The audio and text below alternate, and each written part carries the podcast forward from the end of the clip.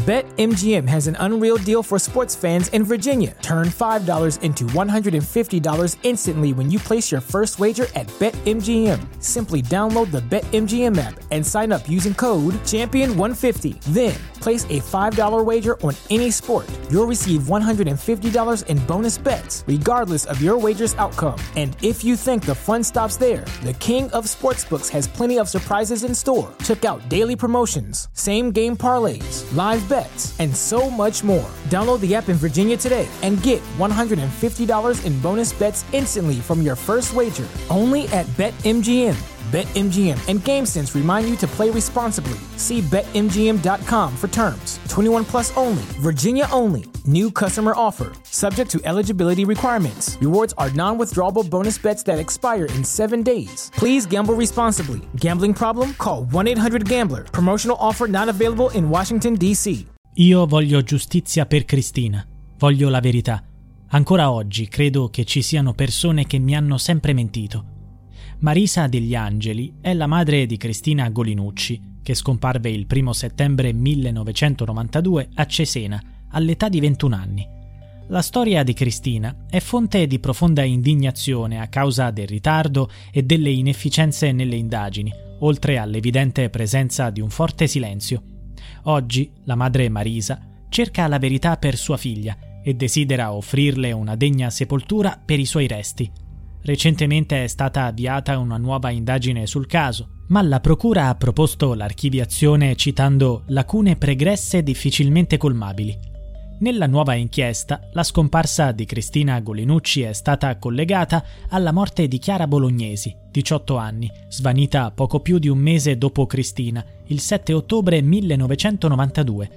A differenza di Cristina, il cui corpo non è mai stato ritrovato, quello di Chiara fu trovato nelle acque del fiume Savio 23 giorni dopo la sua scomparsa. La giovane era vestita soltanto con un reggiseno, ma l'indagine venne rapidamente chiusa come suicidio. In entrambi i casi di Cristina e Chiara, la prima ipotesi investigativa fu quella di una fuga volontaria.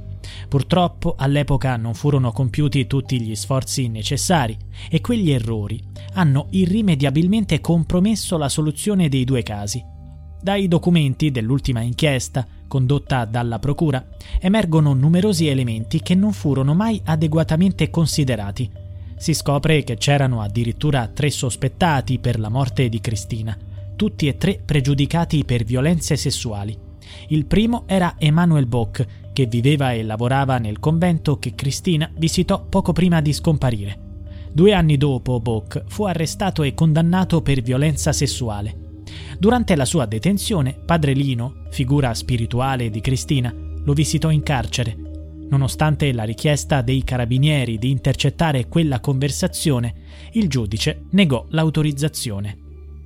Solo un anno dopo, padre Lino rivelò che Bock gli aveva confessato l'omicidio della giovane. Il frate fu quindi richiamato in carcere per un ulteriore colloquio con l'uomo.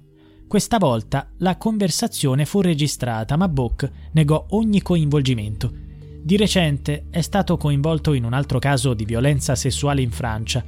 Il secondo sospettato è un ex infermiere con problemi psichiatrici che maltrattava la moglie. Cristina lo aveva incontrato nell'ospedale dove prestava servizio come volontaria per l'associazione AVE, dedicata all'assistenza alle persone in difficoltà. In quel periodo egli si era recato più volte al convento, manifestando l'intenzione di diventare frate. Sentito dopo 30 anni nell'ambito dell'ultima inchiesta, ha negato di aver mai conosciuto Cristina Golinucci. Il terzo individuo è al centro dell'inchiesta che collega la scomparsa di Cristina Golinucci a quella di Chiara Bolognesi. Questa persona, molto devota e attiva nel volontariato cattolico come Cristina e Chiara, è coinvolta nell'indagine. Quest'uomo, tra i meno sospettabili, negli anni 90 ha molestato due donne. Una di loro, all'epoca diciassettenne, è stata ascoltata in qualità di testimone e ha raccontato la terribile violenza subita, di cui purtroppo ancora porta i segni. L'altra è riuscita a fuggire prima che la violenza si consumasse. Questi due casi erano già noti dal 2010, ma allora non sono state intraprese azioni per esaminare un eventuale legame con la scomparsa di Cristina. Nell'ambito dell'ultima indagine, Gli investigatori hanno identificato altre tre donne che hanno subito attenzioni indesiderate da parte di questo volontario apparentemente inoffensivo. Si tratta di tre colleghe di lavoro, una delle quali con disabilità, vittime di molestie sul luogo di lavoro. Una di loro si è rivolta ai superiori, ma non è stata creduta. Marisa degli Angeli commenta oggi questa situazione così. Queste persone avrebbero dovuto essere fermate prima che aggredissero altre donne.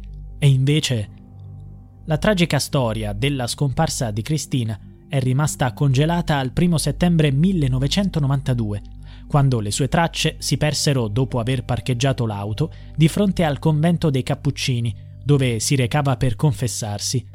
Potrebbe essere stata attirata in una trappola da qualcuno che conosceva?